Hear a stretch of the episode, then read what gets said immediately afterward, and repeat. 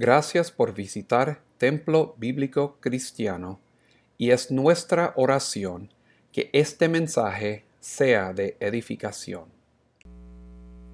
Vamos a abrir nuestras Biblias hoy en el libro, en el Evangelio según San Mateo.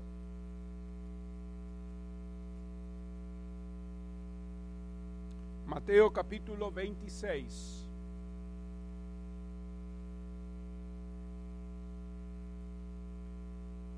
Y vamos al versículo 17, Mateo 26, 17.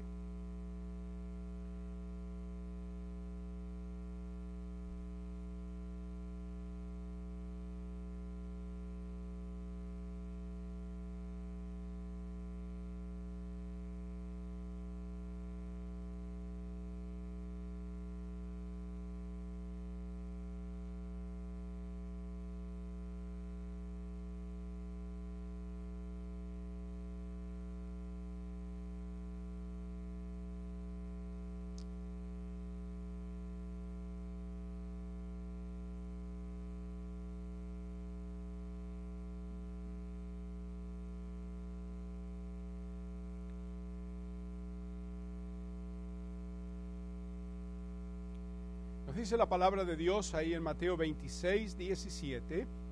El primer día de la fiesta de los panes sin levadura, eso es la Pascua, vinieron los discípulos a Jesús diciéndole, ¿dónde quieres que preparemos para que comas la Pascua? Y él dijo, Id a la ciudad a cierto hombre y decidle, el maestro dice, mi tiempo está cerca en tu casa celebraré la Pascua con mis discípulos. Y los discípulos hicieron como Jesús les mandó y prepararon la Pascua. Cuando llegó la noche, se sentó a la mesa con los doce.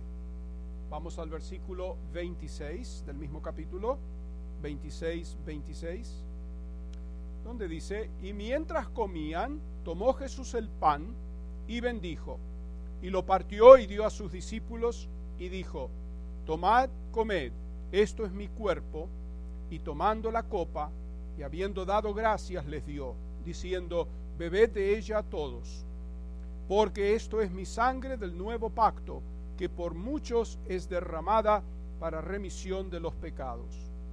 Y os digo que desde ahora no beberé más de este fruto de la vid hasta aquel día en que lo beba nuevo con vosotros en el reino de mi Padre. Y cuando hubieron cantado el himno, salieron al monte de los olivos.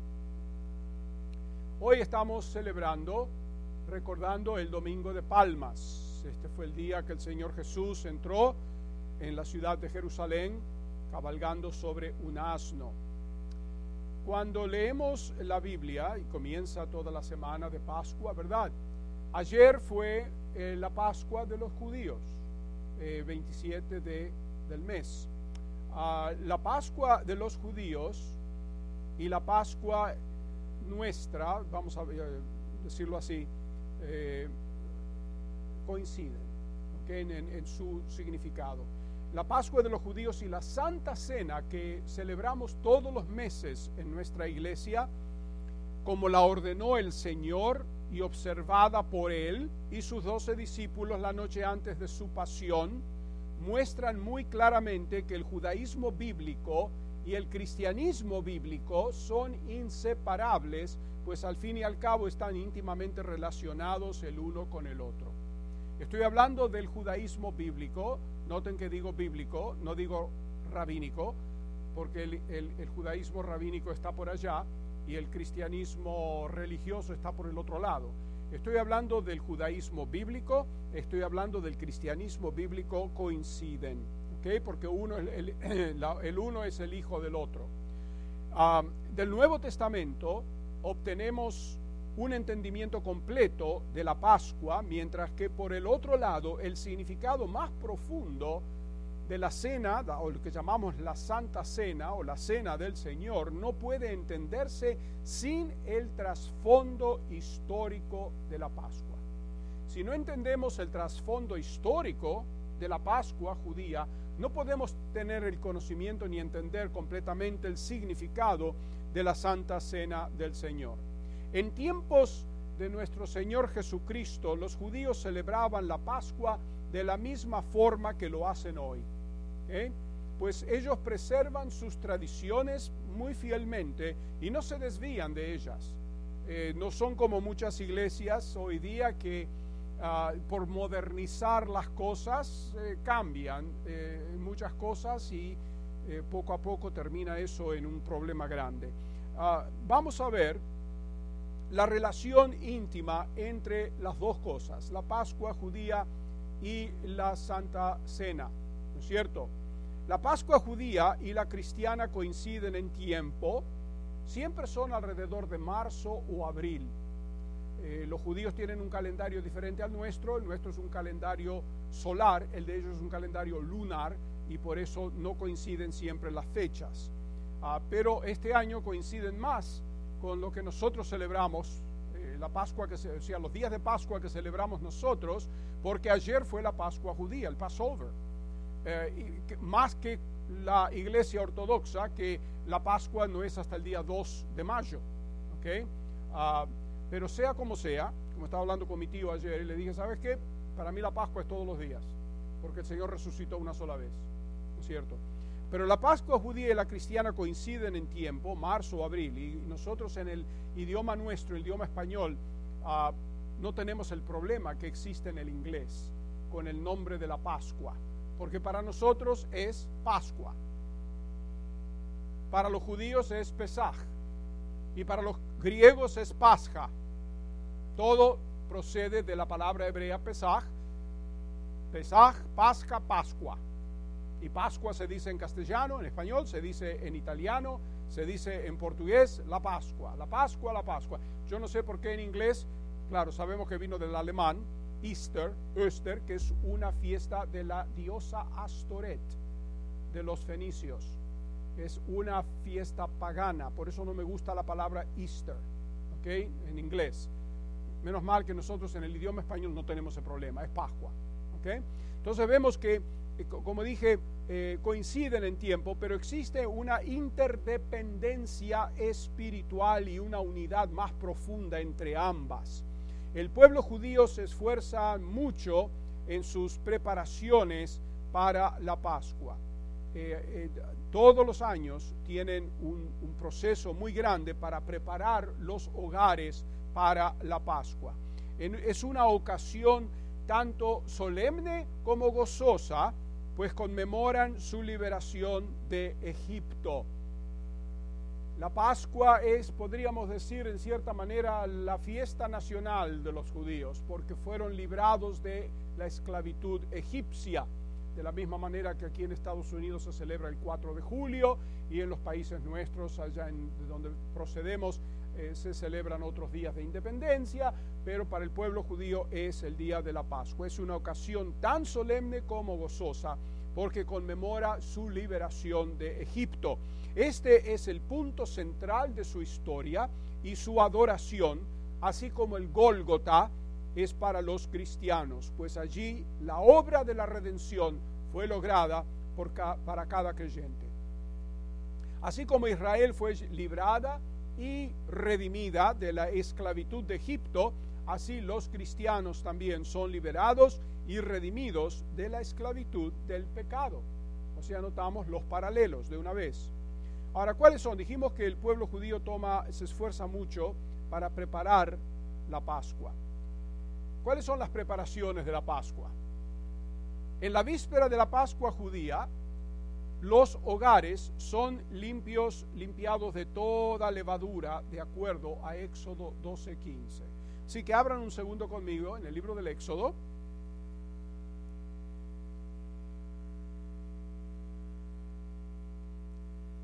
Éxodo, capítulo 12.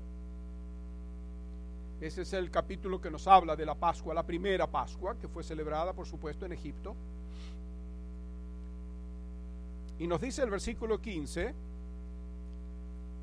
siete días comeréis panes sin levadura, la Pascua no es una fiesta de un día solo, es una fiesta de siete días. Siete días comeréis panes sin levadura, y así el primer día haréis que no haya levadura en vuestras casas. Porque cualquiera que comiere leudado, desde el primer día hasta el séptimo, será cortado de Israel. ¿Eh? O sea, vemos aquí una instrucción que el Señor les da. El hijo, hoy día, de acuerdo a la tradición, el hijo más joven de la familia ayuda a su padre esparciendo unas pocas migajas de levadura en las esquinas de la casa para que el padre las pueda encontrar, barrerlas, limpiar la casa de ellas y pronunciar la bendición para esta ocasión. ¿Y qué dice el Padre? Una vez que la casa ya está limpia, dice, bendito seas tú, Señor Dios nuestro, Rey del universo, quien nos has santificado con el mandamiento y nos ordenaste a quitar toda la levadura de nuestro hogar. Noten que dice, nos ordenaste a quitar toda la levadura de nuestro hogar. ¿Eso el Señor se los ordenó? ¿Es un mandamiento divino? ¿Sí? ¿No? ¿Maybe?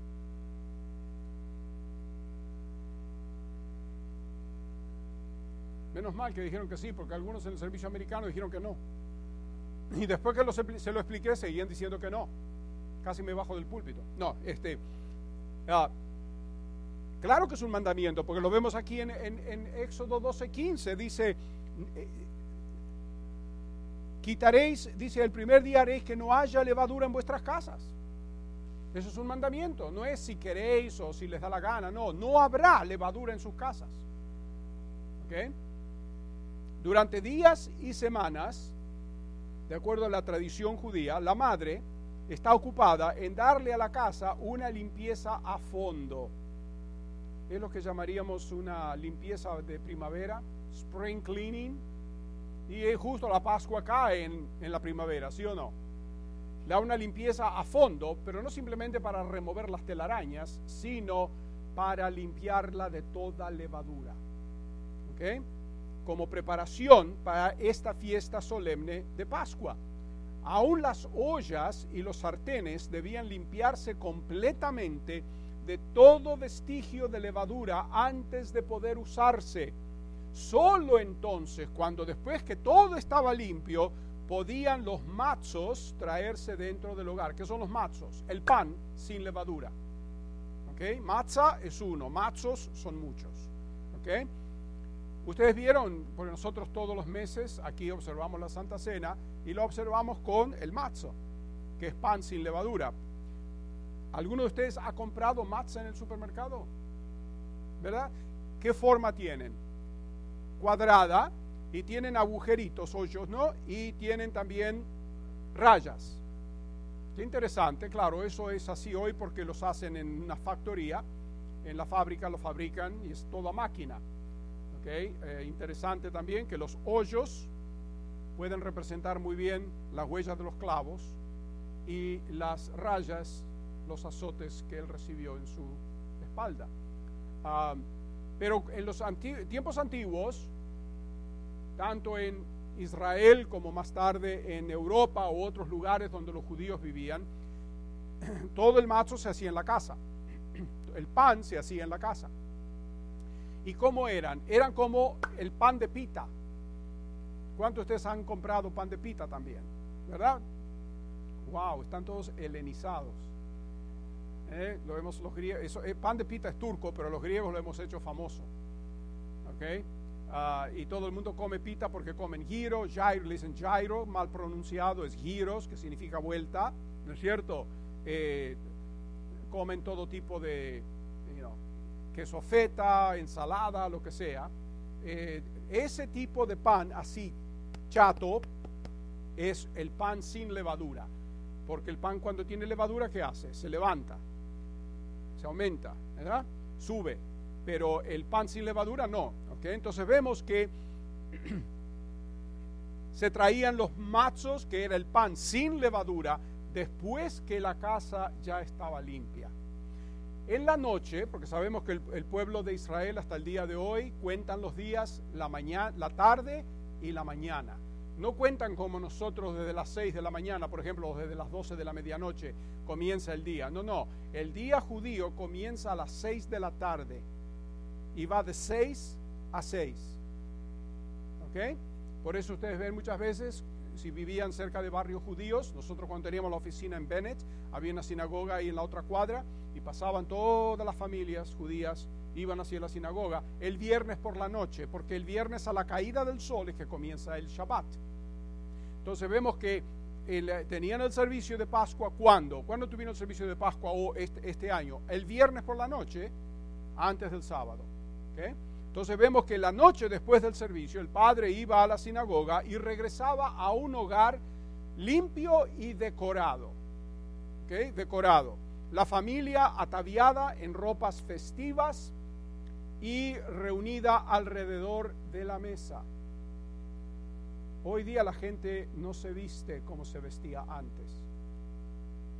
Hoy día la gente es como más dejada con la ropa. Yo me acuerdo cuando íbamos a la iglesia ortodoxa de pequeño en Buenos Aires, todo el mundo con saco y corbata. Y todas las señoras en faldas o vestidos. Una mujer en pantalones, inconcebible. Y un hombre con jeans, para afuera te vas. No se permite, ni en las escuelas. Yo iba a la escuela secundaria, camisa y corbata. El pueblo judío cuando celebran se visten en sus mejores ropas. ¿Por qué? Porque es señal de gozo, señal de regocijo, señal de festividad. Y vemos que se reunían alrededor de la mesa y el padre estaba listo para presidir, reclinándose y dirigiendo la celebración y los símbolos tradicionales de la Pascua son tendidos sobre la mesa. El hogar está bien iluminado tal como los hogares hebreos lo estaban cuando las tinieblas descendieron sobre Egipto. ¿Qué nos dice la Biblia? Que en la tierra de Gosén, ¿qué había? Luz. Mientras que en el resto de la tierra de Egipto, ¿qué había? Tinieblas. Los hogares judíos tenían la luz del Señor sobre ellos el resto estaban bajo tinieblas, representando el pueblo judío tenía el Dios verdadero y los egipcios tenían los dioses falsos, los muertos, los demonios, ¿no es cierto? Que el cual el Señor desafió y cada plaga representaba a uno de esos dioses falsos y eh, los declaró el Señor, los demostró que eran impotentes, no podían contra lo que él estaba haciendo. Entonces notamos que hoy día todos los hogares judíos están bien iluminados cuando están celebrando la Pascua. Vemos el lugar en la, mesa familiar, en cada casa, cada hogar, hay un lugar de honor, una silla de honor. Es eh, para el profeta Elías. Todos sabemos cuando leemos el Antiguo Testamento que la única persona, bueno, dos personas, pero el más importante es el profeta Elías. Elías nunca murió. Elías fue arrebatado al cielo con una carroza de fuego, ¿sí o no? ¿Ya? ¿Cuándo ustedes creen eso? ¿Lo creen? ¿Sí o no? ¿No lo creen? ¿Cuántos no lo creen? Bueno, por lo menos no tengo incrédulos acá adentro. O son incrédulos, son, o son creyentes o son cobardes, una de las dos cosas. siempre aprendan esto. Si la Biblia lo dice, es verdad. That's it. Porque Dios no es un Dios de cuentos. Si la Biblia dice algo, ¿eh? la burra le habló a Balaam. ¿Es verdad? Oh, a, mí no me sorprende que la burra le habló a Balaam. A mí lo que me sorprende es que a, Balaam le respondió a la burra como si no fuera nada. Porque si una burra me habla a mí, yo salgo corriendo, patitas para que te quiero. ¿No es cierto? Pero el Señor a veces aquí y allá tiene un sentido de humor, ¿sí o no? ¿Eh? ¿Quién hizo los animales? Y no tiene la capacidad de darle, o sea, no tiene el poder de darles la capacidad de hablar si quiere. Claro que sí. Eh, pero vemos el lugar de honor, el heraldo del Mesías. Por eso, cuando el Señor Jesucristo vino a la tierra, dijo que Juan el Bautista vino en el espíritu de Elías. ¿Por qué? Porque Juan el Bautista fue el heraldo que dijo, he aquí el Cordero de Dios que quita el pecado del mundo. Elías tiene ese lugar reservado para él en caso que viniera en la noche de Pascua tan solemne y anuncie, perdón, las gozosas nuevas de que el Mesías por fin llegó. Los rabinos dicen que el Mesías lo más probable vendrá en la noche de la Pascua. No sé de dónde sacan eso, pero vamos a decir que es verdad. ¿No es cierto? Por eso el pueblo de Israel espera que Él venga el día de la Pascua. Por eso un lugar es puesto para Elías y su copa es llena de vino. La llenan, la copa de él, con vino. Y una silla vacía aguarda a ese invitado celestial. Y todo corazón pregunta, ¿vendrá? ¿Beberá del vino? Y todos siguen esperando su venida. Elías murió 800 años, bueno, no murió, fue arrebatado 800 años antes de Cristo nacer Así que si sumamos 2000 a los 800, Elías fue arrebatado al cielo hace 2800 años. Y desde entonces el pueblo de Israel todavía espera, hasta el día de hoy, que vuelva, que vuelva, que vuelva. Ahora, dije, les dije al principio que sobre la mesa había ciertos símbolos, ciertas cosas que simbolizaban diferentes cosas de la Pascua. Por cierto, el año pasado yo ya había comprado el plato del Seder de Israel y el, el, uh, almohada, el estuche donde se ponen los matzas adentro.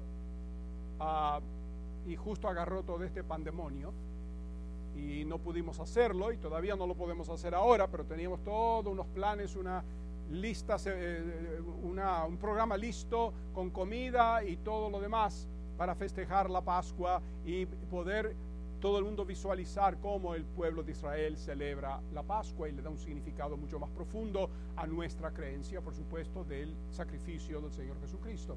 Ah, y bueno, no lo podemos hacer este año todavía, pero el Señor mediante el año que viene. Amén. Y si no lo hacemos aquí, bueno, quizá lo podemos hacer el año que viene y hacerlo en Jerusalén. ¿Se atreven? ¿Se atreven? Amén. Amén. Eh, todos los que han ido a Israel, esta mañana el hermano Billy estaba sentado atrás de todo, y cuando dije eso dice, amén. Y le digo, eh, le pregunto, le digo, ¿no es cierto, verdad? Le digo, ¿cuántas veces fuiste a Israel? Nueve. Le digo, bueno, me ganó a mí, yo fui seis. Y le dije, ¿cuál es el país más lindo del mundo, Billy? Israel. Y todos los que hemos ido a Israel sabemos que eso tiene un significado muy especial. Y quiero decirles que ya Israel está toda vacunada y están abriendo el país. Siempre están adelante de todo el mundo. Pero eh, el Señor mediante, vamos a poder hacer la Pascua como teníamos planeado hacerlo, la celebración. Eh, este año eh, vamos a, van a tener que imaginárselo simplemente un poquito, de la mejor manera posible. ¿Cuáles son los símbolos de la Pascua? Bueno, cuando uno mira la mesa preparada para la Pascua, lo primero que, hay ahí es un vaso con agua salada. Un vaso con agua salada, simbólico del mar rojo a través del cual Dios guió a Israel y también recordativo de las lágrimas de sus antepasados derramadas durante su esclavitud. ¿Cuántos de ustedes han llorado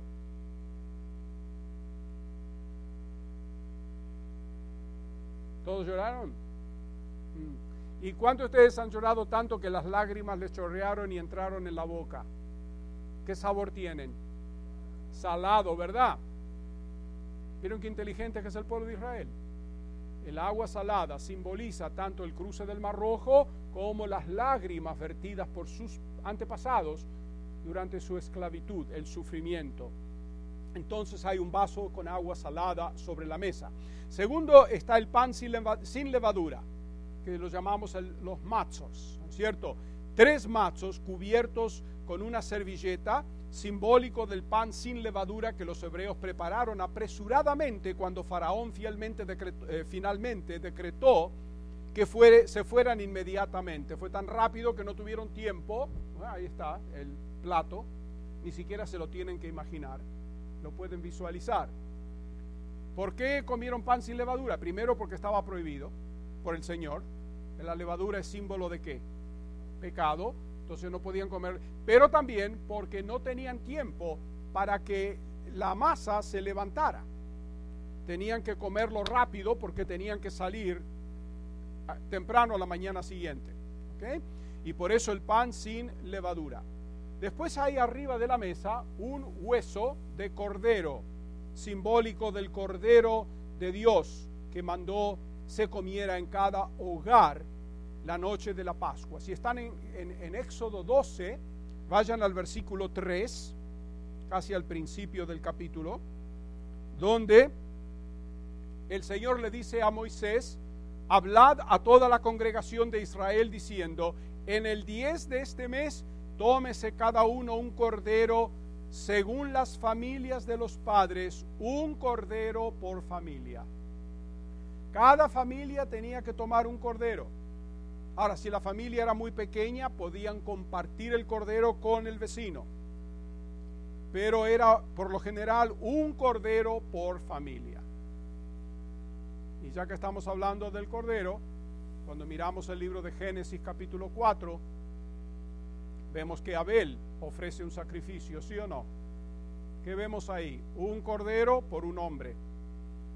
Aquí en Éxodo 12 vemos un cordero por familia. Después en Levítico 16 el día del Yom Kippur, un cordero por una nación, Israel. Y en Juan 1.29 vemos un cordero para todo el mundo. Y aquí el cordero de Dios que quita el pecado del mundo. ¿Ven cómo la Biblia es una revelación progresiva? ¿Eh? Pero el hueso del cordero es simbólico de lo que el Señor le dice aquí, que tomen un cordero el día 10 del mes, del mes Nisan, que es el primer mes del calendario judío. ¿Ok? Y tenían que sacrificarlo el día 14 del mes. Entonces, les pregunto, ¿qué día fue sacrificado el Señor Jesucristo? El día 14. El día, de el día 14. El día que sacrificaban los corderos en la Pascua, el Cordero de Dios estaba siendo sacrificado en la cruz que este es el eterno recordatorio que fue la sangre del cordero rociada en los postes y en el dintel de la puerta de cada hogar, de cada hogar hebreo, lo cual estaba entre ellos y la muerte. ¿Qué es lo que los separaba a ellos de la muerte? La sangre. Porque el Señor les dijo que tomaran el cordero, lo sacrificaran y tomaran la sangre y la pusieran en los dos postes de la puerta y sobre el dintel de la puerta. ¿Eh? Lo único que los separaba de la muerte que se pasaba por afuera, el ángel de la muerte, era la sangre. Donde no había sangre, entraba el ángel y mataba al primogénito. ¿Eh? Entonces notamos que ah, en esa noche de Pascua, lo único que los protegía de la muerte era la sangre del cordero, cuando Dios hirió a los primogénitos de Egipto. Ahora, ¿por qué Dios hirió a los primogénitos de Egipto. Bueno, Faraón rehusó dejarlos ir y encima de eso los amenazó que les iba a matar el primogénito. Y por boca de él salió la sentencia. Pero no, no se fue la sentencia hacia el pueblo de Israel, sino hacia su propia gente, comenzando por su propio hijo. Acuérdense del, del, pacto abrámico Bendeciré a los que te bendijeren y al que te maldijere, maldeciré.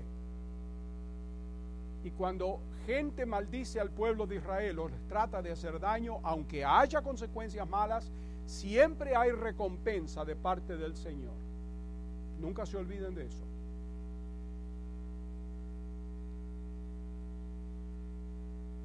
Así que vemos hasta ahora un vaso de agua salada, vemos los panes sin levadura, vemos el hueso del cordero. Después vemos que hay cuatro copas de vino tinto.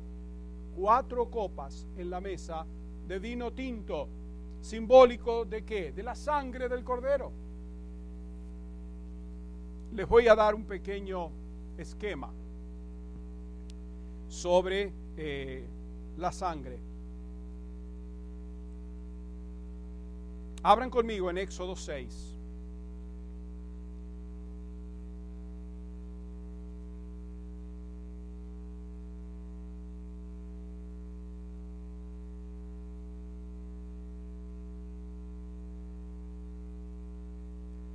En Éxodo capítulo 6, versículos 6 y 7.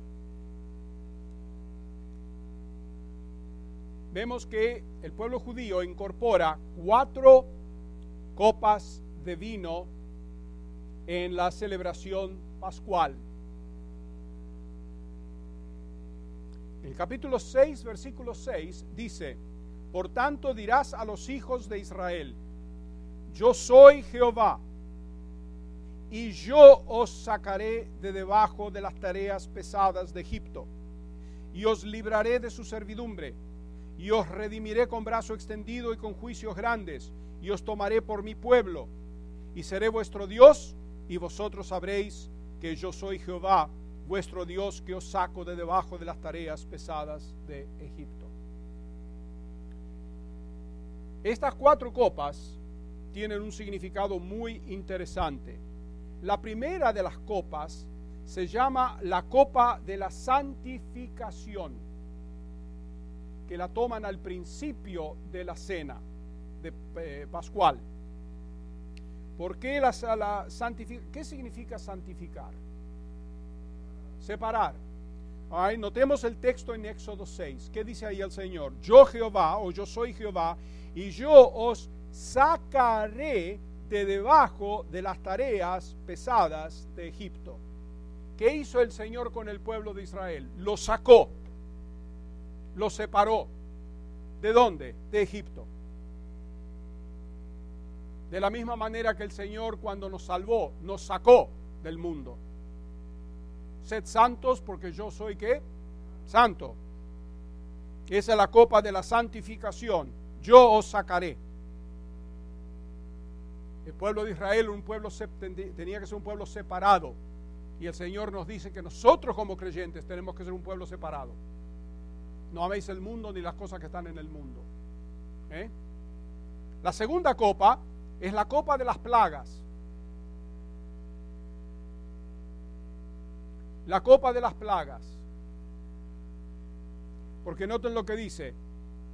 Y os libraré de su servidumbre. ¿Cómo los libró? A través de las plagas. Faraón rehusaba dejarlos ir. ¿Y qué hacía el Señor? Plaga. Se endurecía el corazón del faraón, otra plaga. ¿Ok? Lo vamos a ver eso en un minuto. Simplemente ahora le estoy dando este pequeño esquema de las cuatro copas, porque cuando leemos el Nuevo Testamento no vemos este detalle, porque se concentra más en lo que el Señor hace a través de la Santa Cena que lo que hacía el pueblo judío, aunque él toma, él celebró todo esto. La tercera copa es la copa de la redención. Porque después que dice os, libraré de su servidumbre, después dice y os redimiré con brazo extendido y con juicios grandes. Yo les he hablado y les he dicho muchas veces lo que significa la palabra redención. Redención significa comprar del sacar del mercado de esclavitud. Y el Señor sacó al pueblo de Israel del mercado de la esclavitud del faraón. ¿Sí o no? Sí, los redimió, los compró, los sacó de ahí. ¿Eh? De la misma manera que el Señor nos redimió a nosotros de la muerte, del pecado, de Satanás. Y por eso se llama el Señor Jesús el Redentor, porque Él nos compró con su sangre. Así que notan hasta ahora las tres primeras copas, ¿verdad? La de la santificación, porque antes de uno poder servir al Señor tiene que separarse, ¿sí o no? Después vemos la copa de las plagas, después vemos la copa de la redención, y después la última copa es la copa de alabanza o aceptación, porque les dice en el versículo 7, y os tomaré por mi pueblo. Os tomaré por mi pueblo. El Señor los aceptó como pueblo. Entonces notamos que esas son eh, las cuatro copas de vino tinto y el, el, significado que tienen eh, sobre el hecho de que todo eso, el, el, vino representa la sangre del cordero. Y el cordero de Dios, ¿qué hizo? Nos santificó, mató el pecado, nos redimió y nos aceptó.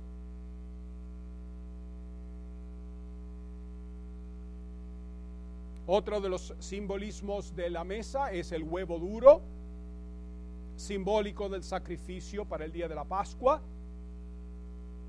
Y después vemos las hierbas amargas que traen lágrimas a los ojos. Muchas veces usan el uh, horseradish, ¿cómo se dice eso en español? Rábano. ¿Algunos de ustedes han comido rábano alguna vez? Trae lágrimas a los ojos, ¿sí, sí o no? De fuerte que es. Trae lágrimas a los ojos y eso es que es simbólico de la amargura y el sufrimiento de los esclavos del faraón, sus antepasados. Lloraron mucho en Egipto, ¿sí o no? ¿Y por cuánto tiempo? 430 años. Y después hay una, un elemento, una mezcla sobre la mesa que se llama jaroset. Es una sustancia como barro, ¿no es cierto? O arcilla, hecha de manzanas y nueces. Es una mezcla de manzanas y nueces, simbólica de la arcilla de la cual los israelitas fueron forzados a hacer ladrillos para construir las grandes ciudades, fortalezas y monumentos del faraón. Probablemente fue en este momento que el Señor Jesucristo lavó sus manos y se ciñó con una toalla y se agachó a lavar los pies de sus discípulos. La historia la vemos en Juan capítulo 13, donde lo vemos que los apóstoles lo ven, que se levanta de la mesa, él representa al padre de la familia, ¿sí o no? Se levanta de la mesa, se ciñe con una toalla, se quita la túnica, se ciñe con una toalla y se dispone a lavar los pies de los discípulos en señal de humildad. ¿Y qué le dice Pedro? No, Señor, nunca me laves a mí los pies. Y el Señor le dice, si no te lavo, no tienes parte en mí. Entonces Pedro, como de costumbre, se va de un extremo al otro. Oh Señor, entonces no solamente mis pies, pero mi cabeza, mi cuerpo, todo. ¿Por qué digo que en este momento? Porque fue en este punto que comienza el padre de familia, en, la familia judía, comienza a eh, relatar la historia de la liberación de la esclavitud de Egipto. En este punto el padre lava sus manos y pronuncia la bendición sobre el vino y todos beben de él, tal como hicieron nuestro Señor y sus discípulos. ¿Eh? Y luego comienza el largo relato en voz de cántico de la historia de la liberación de Dios de su pueblo de Egipto. ¿Y cómo comienza el padre de familia? Comienza, éramos esclavos de Faraón en Egipto. Y lo dice como de una manera como cantando. ¿eh? ¿Y cuánto dura este relato? Que se llama Haggadah. ¿Qué significa Haggadah en el hebreo? Significa relato, o el relato. Por dos horas relata el detalle, en detalle los eventos que precedieron la Pascua. No se preocupen que yo no, no se los voy a relatar hoy en dos horas. En cierto punto se explican todos los símbolos que están sobre la mesa que yo les acabo de explicar. Y al contar las diez plagas que Dios envió sobre Faraón y su pueblo, el padre moja su dedo en la copa de las plagas, que es la segunda copa. ¿Se acuerdan que le dije que primero bebieron de la copa? ¿Qué copa bebieron? ¿De qué copa bebieron? Santificación. La primera. Ahora la segunda copa, él, la copa de las plagas, él moja su dedo y deja contar, eh, digo, caer sobre la mesa, moja su dedo en la copa, causando que una gota de vino caiga por cada plaga y cuenta a medida que lo hace. Sangre, ranas, piojos, langostas, granizo, tinieblas, Una por una las nombra, las diez plagas. Ahora, solo una cosa falta en la mesa. Lo que único que falta es el cordero. La esencia misma de la Pascua, que fue mandado a ser sacrificado y consumido por cada familia hebrea. Hoy día no hay cordero sobre la mesa, solo el hueso. Solo el hueso. Pero el pueblo se regocija recordando lo que Dios hizo por sus padres cuando los liberó de la esclavitud y los hizo un pueblo nuevo bajo Dios y los trajo a la tierra prometida. Y nosotros hoy día tenemos también que regocijarnos porque el Señor cuando creímos en Él, ¿qué nos hizo? Nuevas criaturas, ¿sí o no? Por eso dice, si un hombre o mujer está en Cristo, nueva criatura es. Las cosas viejas han pasado y aquí son todas hechas nuevas. ¿Vieron qué, qué tremenda relación que hay entre la Pascua judía y la Santa Cena que el Señor celebró? ¿No es cierto? Entonces vemos que cada año por unos 35 siglos, los judíos han estado repitiendo la historia sin falta, testigos para Dios a las naciones del mundo, trayendo una esperanza renovada y fuerza para sostenerlos a través de cualquier sufrimiento y persecución que el tiempo pueda eh, acarrear, testificando que Dios, quien los liberó, de Faraón, en el caso este del Éxodo 12, la historia de la liberación del pueblo de Israel del Faraón. A través de los siglos el Señor los liberó también de otros, como los cruzados, la Inquisición, para vergüenza de la Iglesia Católica, y las maldiciones de la Iglesia Ortodoxa para, para, para vergüenza de ellos. Los libró de las manos no solo de Faraón, pero de Amán. ¿Cuánto hace? Hace unas semanas que celebraron Purim, la fiesta del libro de Esther. Su liberación de las tramoyas de Amán que quiso exterminar al pueblo de Israel. Y notamos ahí, ¿qué notamos en el libro de Esther? ¿Saben que el libro de Esther es el único libro en la Biblia donde Dios no se menciona? Dios no es mencionado ni una sola vez en el libro de Esther. Pero yo no creo que hay otro libro en el cual vemos la providencia de Dios obrar de una manera tan grande y evidente como ahí.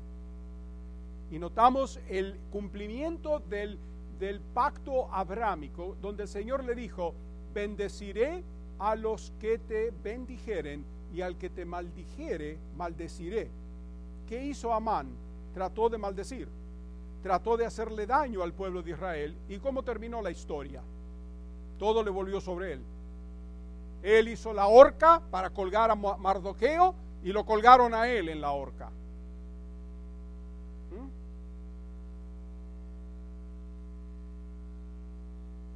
Y el pueblo de Israel fue protegido y salvado.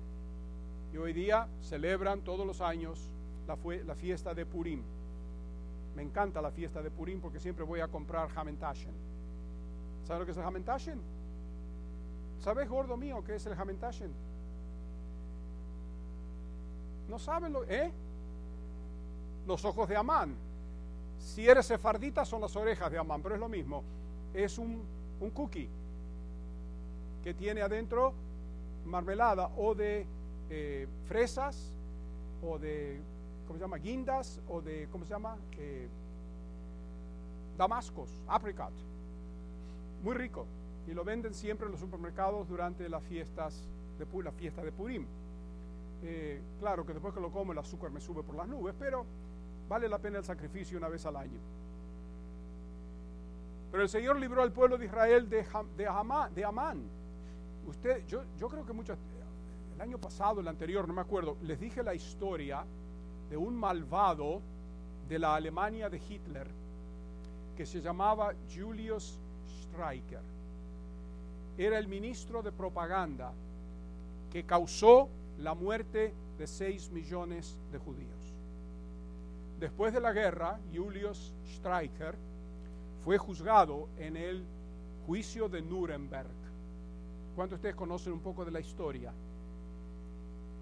El juicio de Nuremberg, 1945, fue librado en la ciudad de Nuremberg, en Alemania, por las fuerzas aliadas, los países de las fuerzas aliadas, Estados Unidos, la Gran Bretaña y Francia y Rusia, y juzgaron a los criminales nazis.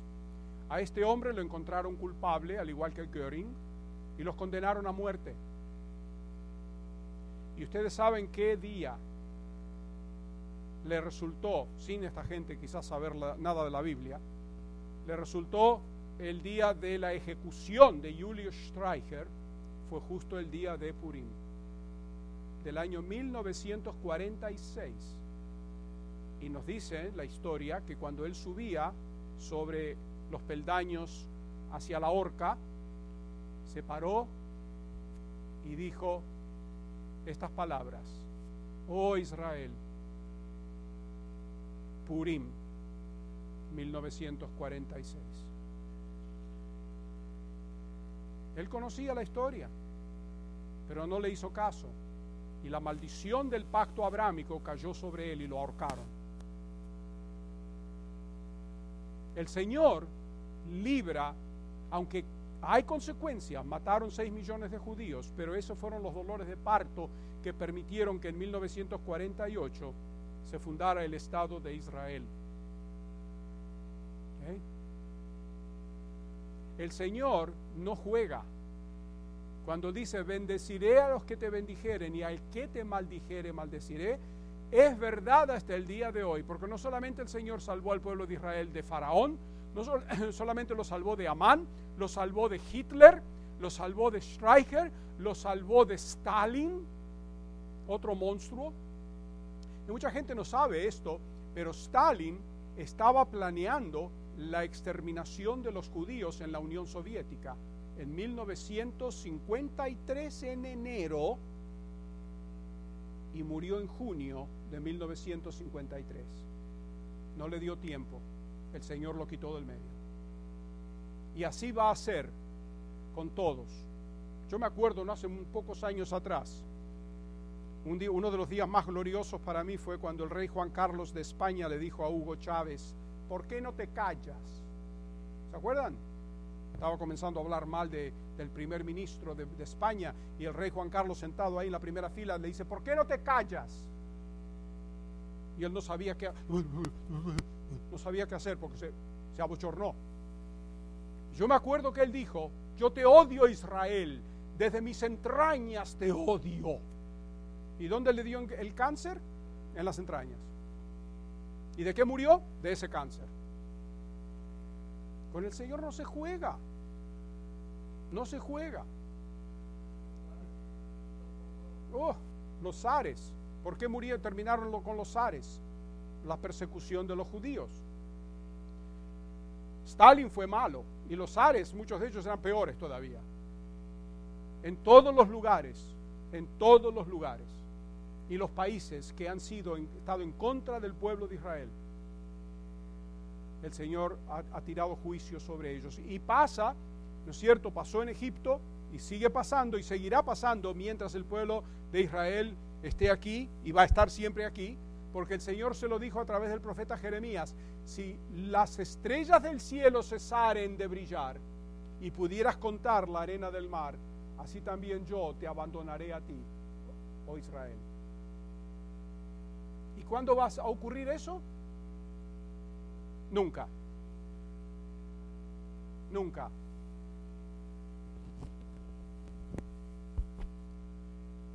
No battery.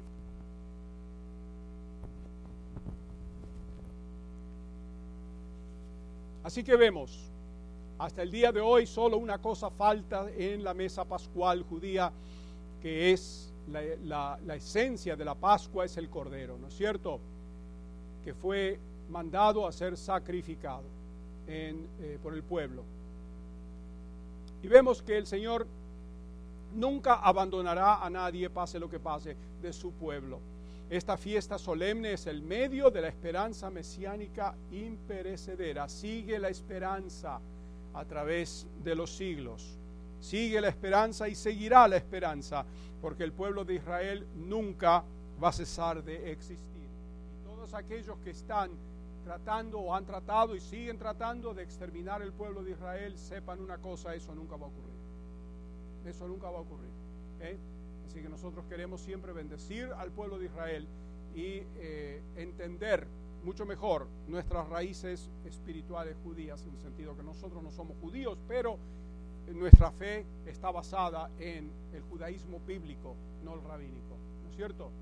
Y queremos en estos días eh, que todo el mundo, eh, nuestra iglesia, sepan el significado de la Pascua. Bueno, ah, no hemos terminado esto, pero lo vamos a terminar el Señor mediante el domingo que viene. Así que espero que vengan aquí. El domingo que viene no va a estar, dicen, lloviendo, pero aunque llueva o neve, neve, eh, más les vale que estén aquí, si no voy a orar que les venga la maldición de Montezuma.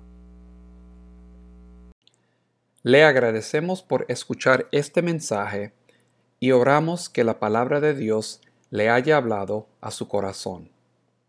Para escuchar sermones anteriores, por favor visítenos en cbttbc.com o anchor.fm y busque a CBT Sermons.